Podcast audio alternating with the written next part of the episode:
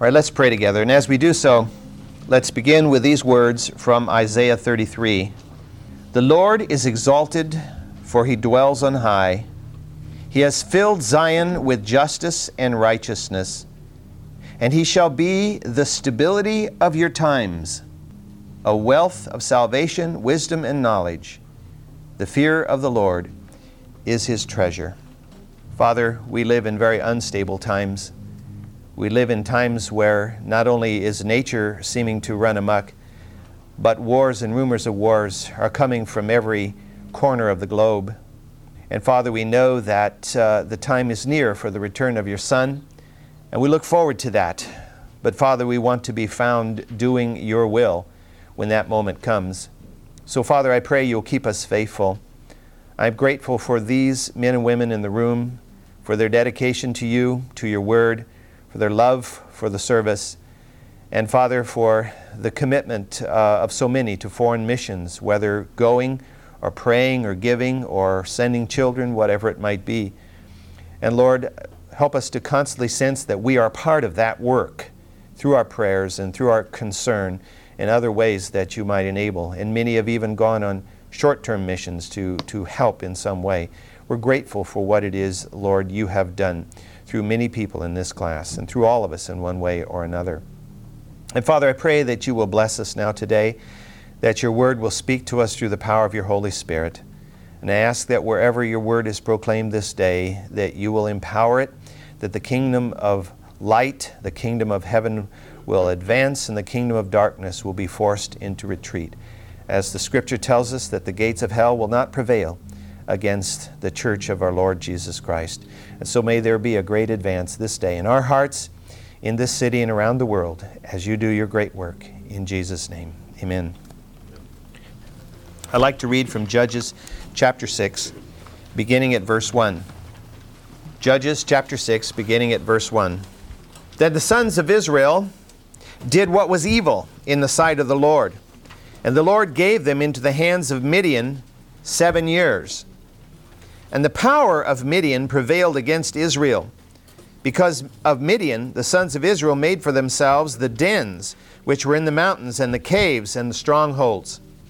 For it was when Israel had sown that the Midianites would come up with the Amalekites and the sons of the east and go against them.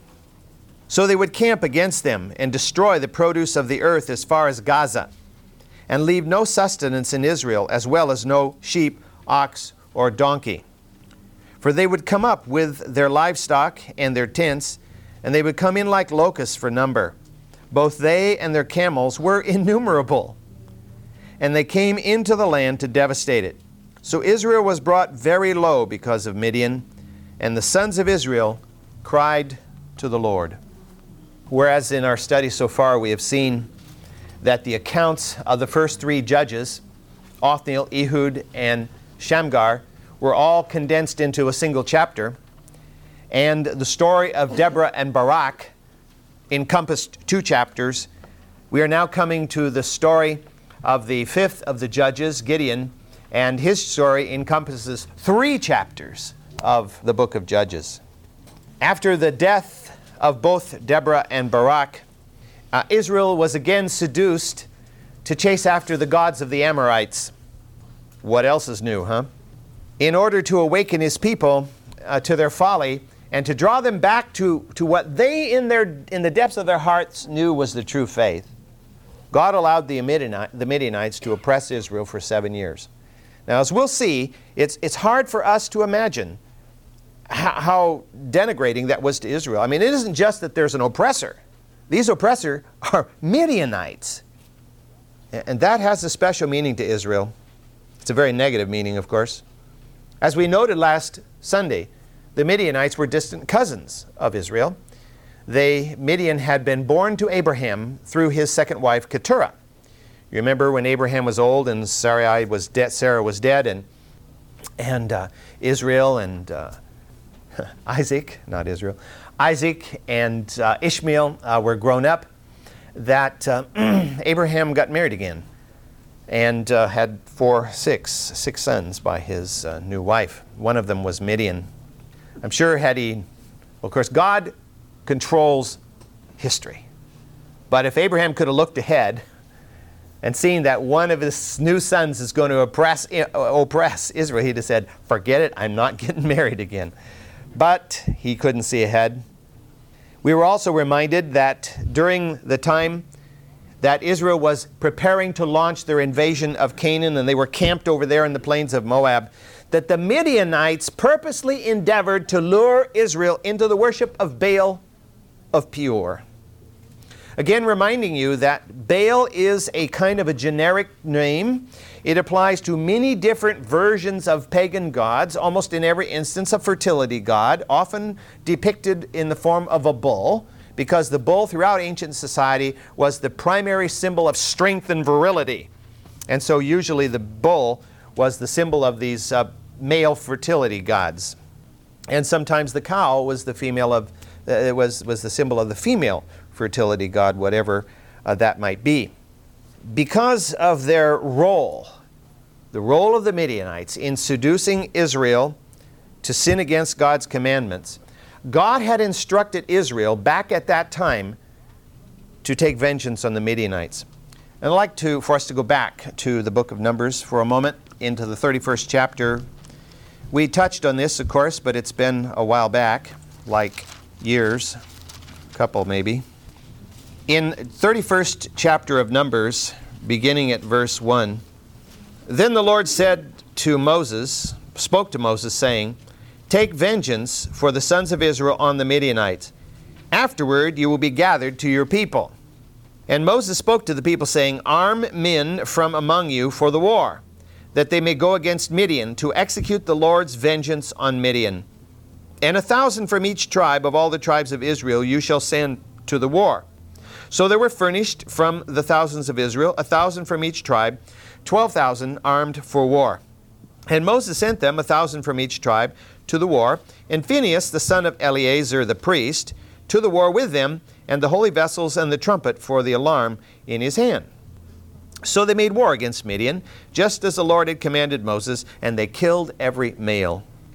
And they, and, and they killed the kings of Midian along with the rest of their slain, Evi and Rekem, and Zur and Hur and Reba, the five kings of Midian, and they also killed Balaam the son of Beor with the sword. And the sons of Moses captured the women of Midian and their little ones, and all their cattle and all their flocks and all their goods they plundered. Then they burned all their cities where they lived and all their camps with fire, and they took all the spoil and all the prey, both of man and of beast. So they brought the captives and the prey and the spoil to Moses and to Eleazar the priest, and to the congregation of the sons of Israel, to the camp at the plains of Moab, which are by the Jordan opposite Jericho. So Israel's had a long relationship with Midian, and it's been a negative relationship uh, all along. The only sort of friendly relationship was uh, the fact that Moses married into a family that was related to Midian in the general sense of the word, at least was living in what was called the land of Midian. But whenever the Israelites encountered the Midianites, it was not a friendly encounter. Obviously, in spite of this slaughter, some of the Midianites escaped. And now we're looking at 200 years later. They have multiplied and they have become Israel's rep- oppressors by the allowance of God. And that's got to be underscored and double underscored. Midian could never have oppressed Israel if it hadn't been for the allowance of God. And God would never have allowed it had Israel been walking in obedience. So severe was the Midianite domination that we see here that the Israelites were living in the countryside. Some of them apparently were living in houses, as we'll see in the case of Gideon. But most of them were living out in caves and dens and, and holes in the rocks just to get away from the rapacious Midianites, to hide from them. It was tragic to see how far the people of God had sunken in their spiritual depravity. How far had the mighty fallen, you know? The people that had conquered the, Midi- uh, the, the Canaanites, the people who had been given this great land, and here they are hiding in holes in the ground, in caves, in the rocks. Fortunately, there are lots of caves over there uh, to hide in. But living in a cave isn't much fun, I would suspect. God had miraculously delivered them. I mean, this is the contrast. God had miraculously delivered them from slavery, where they had been for hundreds of years. And God not only had crushed a mighty power in order to do this, but God had brought them to the land of Canaan. And, and God had defeated the Amorites on the east side of the Jordan, which were a, a warring nation. And then God had enabled them to defeat the various confederacies, the southern and northern confederacy of the Canaanites, and, and to crush uh, a people who were warlike, who had been prepared for war, who had standing armies. Israel was not a warlike people. And God had given them the victory, and then God had given them a turnkey land. Here it is, folks. The fields are plowed. The orchards are in, the vineyards are in, the cities are built. Just walk in, take over. You know, clean out the vermin and clean out the cult centers and take it over. And then God said, Every man will dwell in the shadow of his own vine, in peace and security. But of course, that was contingent. And God had made that so clear throughout the days of Moses. He repeatedly made it clear that their peace and security was contingent upon their faith and obedience, to give thanks and to worship the God who had given this all to them. It's easy for us to, I suppose, point fingers at them and to say, how could they not thank God who had done all this for them? But when we look at the mirror, we have to admit that many times we don't thank God for what He has done for us. In fact, we complain and say, why haven't you done more? You know, I think that's human nature. However, they had turned their backs upon the very God who had delivered them and given them all this. And what did they choose to serve? They choose, chose to serve these heinous gods that were worshiped by the surrounding Canaanites. And what was the result? Subhuman existence. If this isn't a graphic picture of what it means to turn our backs on the Lord and chase after the things of the world. I don't know what else is, because what is the ultimate result? It's to live a subhuman existence. And we see that so much not only in this country but around the world. People who are locked into drugs and alcohol and living in the streets, or maybe not living in the streets, but living a horrible life. Solomon would later uh, summarize what it meant, just very foundationally, what it meant to be a person of true faith and understanding. In you know this passage, let me just read the uh, two verses at the end of the book of Ecclesiastes. After Solomon goes through all of, of his soul searching through the book of Ecclesiastes, he comes to the end and he says, The conclusion, when all has been heard, is the conclusion is fear God and keep his commandments. It all boils down to that because this applies to every person. For God will bring every act to judgment, everything which is hidden, whether it is good or evil. It all boils down, whatever life is all about, it all boils down to the essential attitude that must be had by all human beings, and that is to fear the Lord and obey Him. To fear the Lord and obey Him. I mean, it's so simple, but hard. Trust and obey. Trust and obey. Without this attitude, and, and you and I know this just by listening to the lives of the people and reading about the lives of the people in the world today, without this attitude, without this knowledge, people don't have anything. They have nothing. I, I mean, you, you read about men like uh, Ferdinand Marcos and all that he had and all of his power, and his wife with all of her shoes, and, and, and you, you read about um, um, Sukarno and then Suharto and how they ripped off Indonesia sequentially. And, and you read about all this, and what do they really have? What do they really have? They have nothing. They have nothing. Solomon put it so aptly in the Proverbs chapter 9 verse 10 where he said, "The fear of the Lord is the very beginning of wisdom, and the knowledge of the Holy One is understanding." No knowledge of the Holy One, you have no understanding. If we don't begin with the fear of the Lord, we do not have wisdom.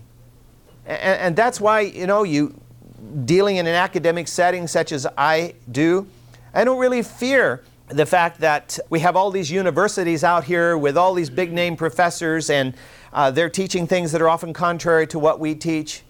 Because you see, they don't begin with the fear of the Lord and therefore they don't have wisdom. They're just teaching facts, maybe, or mostly opinions, which are irrelevant. Philosophies that are wrong, that are of the evil one. And, so we have, if we don't begin with the fear of the Lord, it's, it's like dealing with the whole concept of evolution.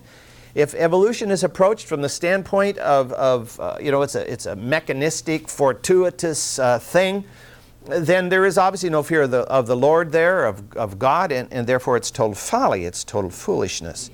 It's, of course, an attempt simply to not have to deal with the God of the universe.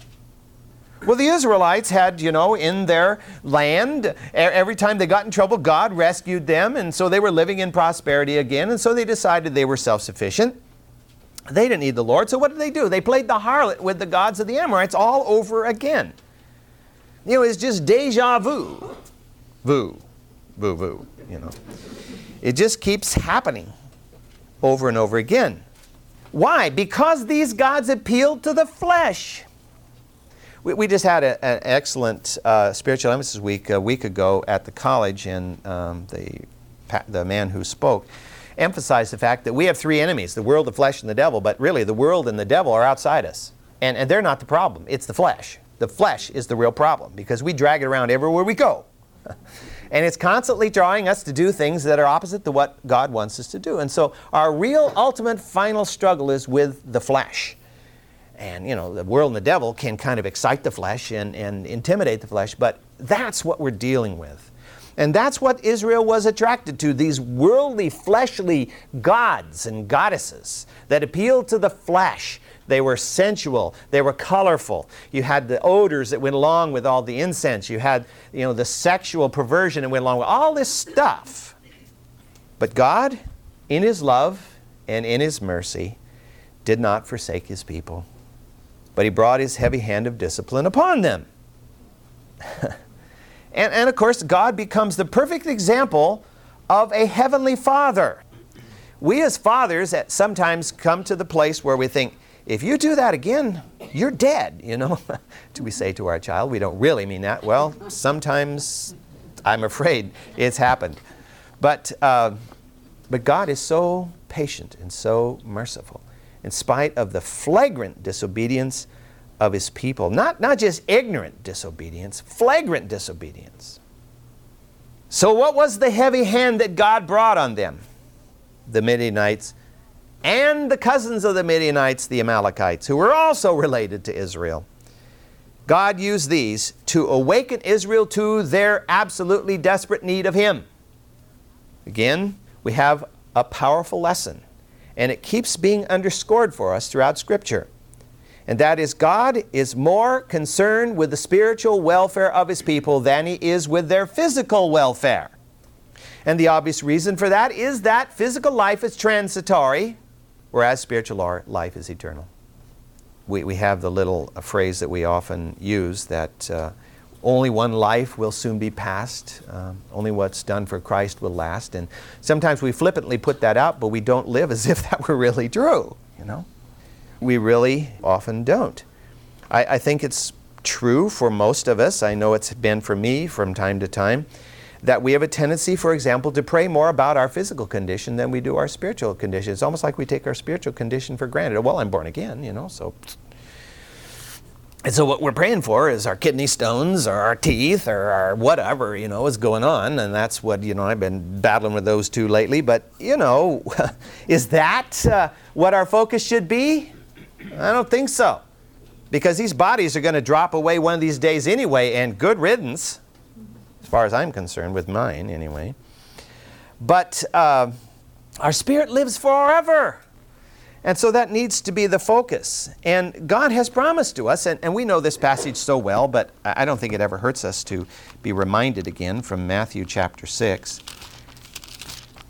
that if we take care of our spiritual life before God, He will take care of everything else. In the sixth chapter of Matthew, at the end, verse 31, the Lord says, Do not be anxious then, saying, What shall we eat? Or what shall we drink? Or with what shall we clothe, our, clothe ourselves? For all these things the Gentiles eagerly seek. For your heavenly Father knows that you have need of these things. Which doesn't mean we shouldn't pray if we have a need, you know. It's script the, the Lord's Prayer says, Give us this day our daily bread. It's a request. But we're not to be anxious and focus on these things. But seek first his kingdom and his righteousness, and all these things, what things? What we shall drink, and what we shall eat, and with what we will clothe ourselves, will be added to you. Therefore, do not be anxious for tomorrow, for tomorrow will care for itself. Will care for itself. Each day has enough trouble of its own, and we often sympathize, or empathize with that uh, little phrase. Seems like. And it seems like we don't get everything done one day, it kind of piles up with the problems of the next day and snowballs after a while. It seems like to be the situation so much of the time. Notice how this fits. Israel is hiding in caves. What is who are they having more trouble with? People related to them than, at this time at least, people not related to them. Well, for some reason, and, and Scripture does not explain, the Amalekites separated from the Edomites, the rest of the Edomites, the descendants of Esau, and became a separate people. But the issue is how did Amalek treat Israel? And we've, we've noted this before. They perpetrated a cowardly attack upon Israel before Israel even reached Mount Sinai, just after they had gotten out of the Red Sea that, all that trauma and had marched through the wilderness there. And before they got to Mount Sinai, the Amalekites attacked them. And therefore, they were put under God's curse. Let me read that again to, uh, for us in uh, Deuteronomy chapter 25, verse 17. Deuteronomy 25, 17. Remember what Amalek did to you along the way when you came out of Egypt, how he met you along the way and attacked among you all the stragglers at your rear when you were faint and weary. And he did not fear God. Therefore, it shall come about when the Lord your God has given you rest from all your surrounding enemies in the land which the Lord your God gives you as an inheritance to possess, you shall blot out the memory of Amalek from under heaven. You must not forget. And they had not done that. They had not done that. What kind of people were the Amalekites? Would they confront Israel straight on and, and do battle with them? No, they'd attack the stragglers, pick off the weak ones hanging out behind. Uh, cowardly activity. And God ordered Israel to deal with them. Well, this would eventually happen. Israel will eventually deal with the Amalekites. But you know, it'll be another hundred years after this time we're talking about right now. And it will be done at the hands. And just how these things all interweave is just amazing. It'll be done at the hands of, of Israel's first king, Saul. Let me just read it to you from 1 Samuel chapter 15. 1 Jam, uh, Samuel uh, chapter 15. Then Samuel said to Saul, The Lord sent me to anoint you as king over his people, over Israel. Now therefore listen to the words of the Lord. Thus says the Lord of hosts I will punish Amalek for what he did to Israel, how he set himself up against him on the way while he was coming up from Egypt. Now go and strike Amalek and utterly destroy all that he has, and do not spare him, but put to death both man and woman, child and infant, ox and sheep, camel and donkey. And so the story goes uh, Saul puts together this huge army and he deals with Amalek. But how does that play out?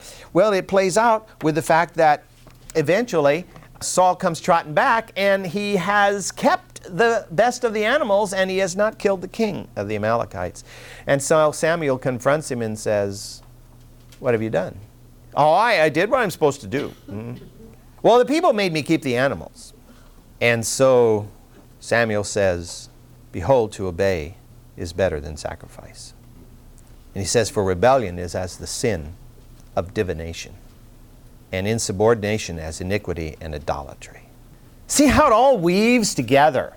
Human nature doesn't change. God is immutable. Human nature seems to be immutable. And it's only God that can make human nature mutable. it's only the immutable God that can change us from our penchant to do wrong to a penchant for obedience, to love God and to do what He wants us to do. And that does not happen by accident, it happens by concerted choice. It happens by commitment to obedience and commitment to the Word so we know what it is God wants us to do and how He wants to shape us. And that's what Israel is learning the hard way. That's what Saul learned the hard way. So here come the Amalekites along with the Midianites. And because Israel had not done what they were supposed to do before now with the Amalekites, here the Amalekites are along with the Midianites. Well, in, in the third verse of this chapter, um, we read, well, let me read the third verse of Judges 6. For it was when Israel had sown that the Midianites would come up with the Amalekites and the sons of the east and go against them. so, what did the Midianites and Amalekites do? Well, they did what the typical nomads did, and that is they waited till everything was ready, and then they moved in. You know, when the harvest was was ready, they moved in. The Israelites planted it, the Israelites raised it, the Israelites got it ready to harvest, and then the Midianites and Amalekites came in and took it all from them. So they worked hard in order to produce the fruit of the land, and it was harvested by their enemies. And they were left with nothing, the gleanings at very best. Because unfortunately, the Midianites and the Amalekites who came in, that's what this verse is in, in effect saying. In fact, it does say that a little bit further down in verse 5 they would come in like locusts. They were like a plague of locusts, sweeping in over the land. And I've not lived through a plague of locusts, although I've had seen plenty of grasshoppers in my life, my life. But I've seen, you know, the scenes that you probably have seen too, where they're showing the grasshoppers coming in, and they're so thick they almost make the sky black. And uh, they eat everything. They eat everything. That's edible anyway, vegetable things. And so here, here are the Midianites, the Amalekites, they're really coming in like a plague of grasshoppers, eating everything they want and then destroying the rest. And taking whatever animals the Israelites uh, had around that they could find. The Israelites had to hide some of their animals in order to have any left over at all. But the problem was there was no food for them to eat and no food for their animals to eat because the Midianites and the Amalekites would come and plant their tents, their camps right in the middle of the Israelite fields and eat everything and let their animals har- uh, graze off everything. Said their camels were innumerable. And of course, they had ox and donkeys and cattle and everything also. So, all these animals grazing away, eating what the Israelites had grown. And so, when they finally left, the land was stripped. There was nothing left for man or for animal. God had told them this would happen. God had made it abundantly clear. Let me read a couple of verses from the 28th chapter of Numbers. In Numbers 28, you have a record of the consequences of disobedience, and God lists uh, quite a few things there. But in verse 49, I mean, God has absolutely predicted this moment, not this moment only, but this moment at least in Deuteronomy 28 49. The Lord will bring a nation against you from afar, from the end of the earth, which is a you know, th- that's a euphemism. It doesn't really mean from the other end of the earth, like from China or someplace. It just means from far away. As the eagle swoops down, a nation whose language you do not understand, a nation of fierce countenance, who shall have no respect for the old, nor show, show favor to the young. Moreover, it shall eat the offspring of your herd and the produce of your ground until you are destroyed. Who also leaves you no grain, new wine, or oil, nor the increase of your herd, or the young of your flock, until they have caused you to perish. And that's exactly what's happening to Israel. They're dying out because they're starving at the hands of the Amalekites and the Midianites, who are living like kings, living off their own herds and, and then when, they, when it's time for harvest, just moving in and, and eating all the Israelites' food. I mean, you know, it's plenty time. We move in and, and steal everything that the Israelites have produced. It's almost like having slave labor. They're growing it, you're eating it, and not paying for it. To me, what makes this so profound is that it's a physical picture of a spiritual reality. When we walk with God, we have abundance and we have blessing. But when we turn our backs on God and walk in the flesh, we have barrenness and poverty of soul. As in previous accounts, the Israelites finally became desperate enough to cry out to the Lord. How is it they forget God until things are really, really bad? Then they suddenly remember God. How convenient. But there's really nothing like desperate times to bring us to our knees before God. That's why He allows desperate times, because sometimes we forget Him in the sense that we're not really living for His plan and His purpose. In the sixth chapter, we read on, sixth chapter of Judges, we read on these words beginning at verse 7.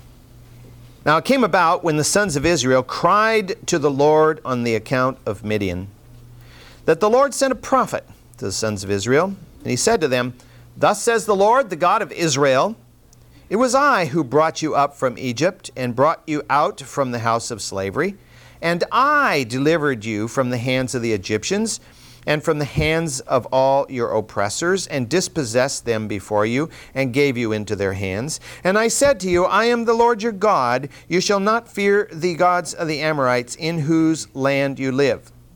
But you have not obeyed me.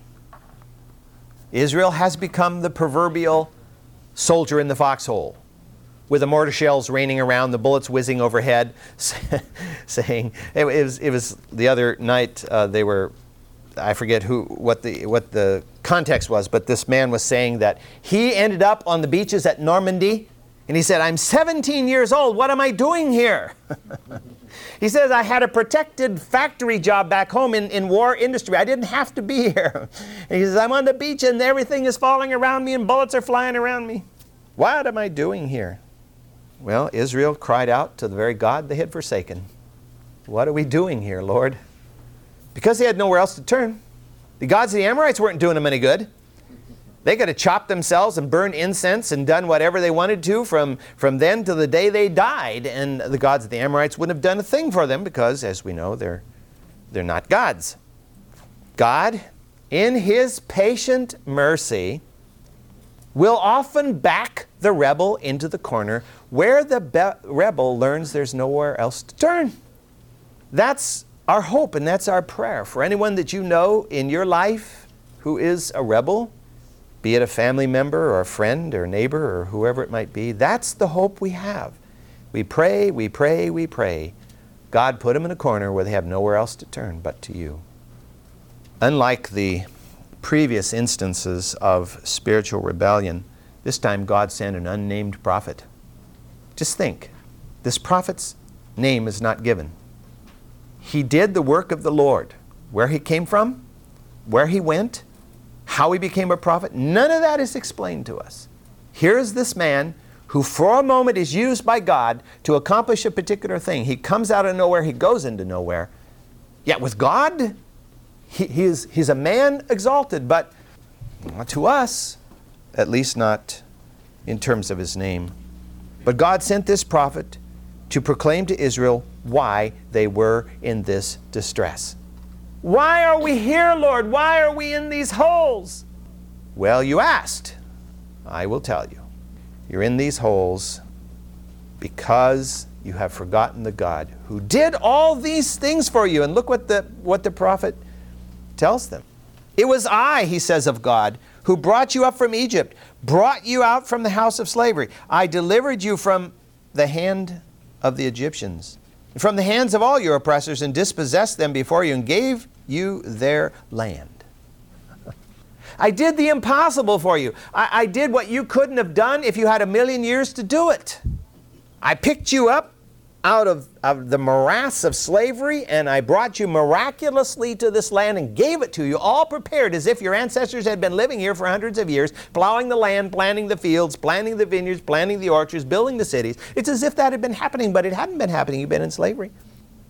So I gave this all to you, and all I'm requiring of you is that you obey God, obey me, and don't chase after these Amorite gods. That's all. But then the prophet has to deliver that final phrase, but you have not obeyed me. That's why you're in the hole. That's why you're in the cave. That's why you're losing your crops and your animals. That's why you're living under oppression. God made it very clear to the people that they were in rebellion. He made it clear to them because they couldn't understand and repent unless they knew for sure exactly the situation. We have to remember some of these, the, this is the next generation. Were they properly taught? We don't know. You know, if they had done what God had said, where you're, you're to um, hear, O Israel, you know, and you're to put, as it were, the word of God on the doorposts and on your gates and on your forehead and on your arm. If you really did that where all these people, would they be like this? Probably not. One cannot repent unless one acknowledges that he has sinned. And deliverance can't come unless repentance comes first. So have, one has to acknowledge his sin, repent of his sin, then comes deliverance. And so God made that clear through the prophet to Israel. This is the sequence. You must acknowledge that you have sinned. You must repent of your sin, and then I will send a deliverer. And apparently they did this because as we move into the to uh, verse 11 immediately, God appears to Gideon.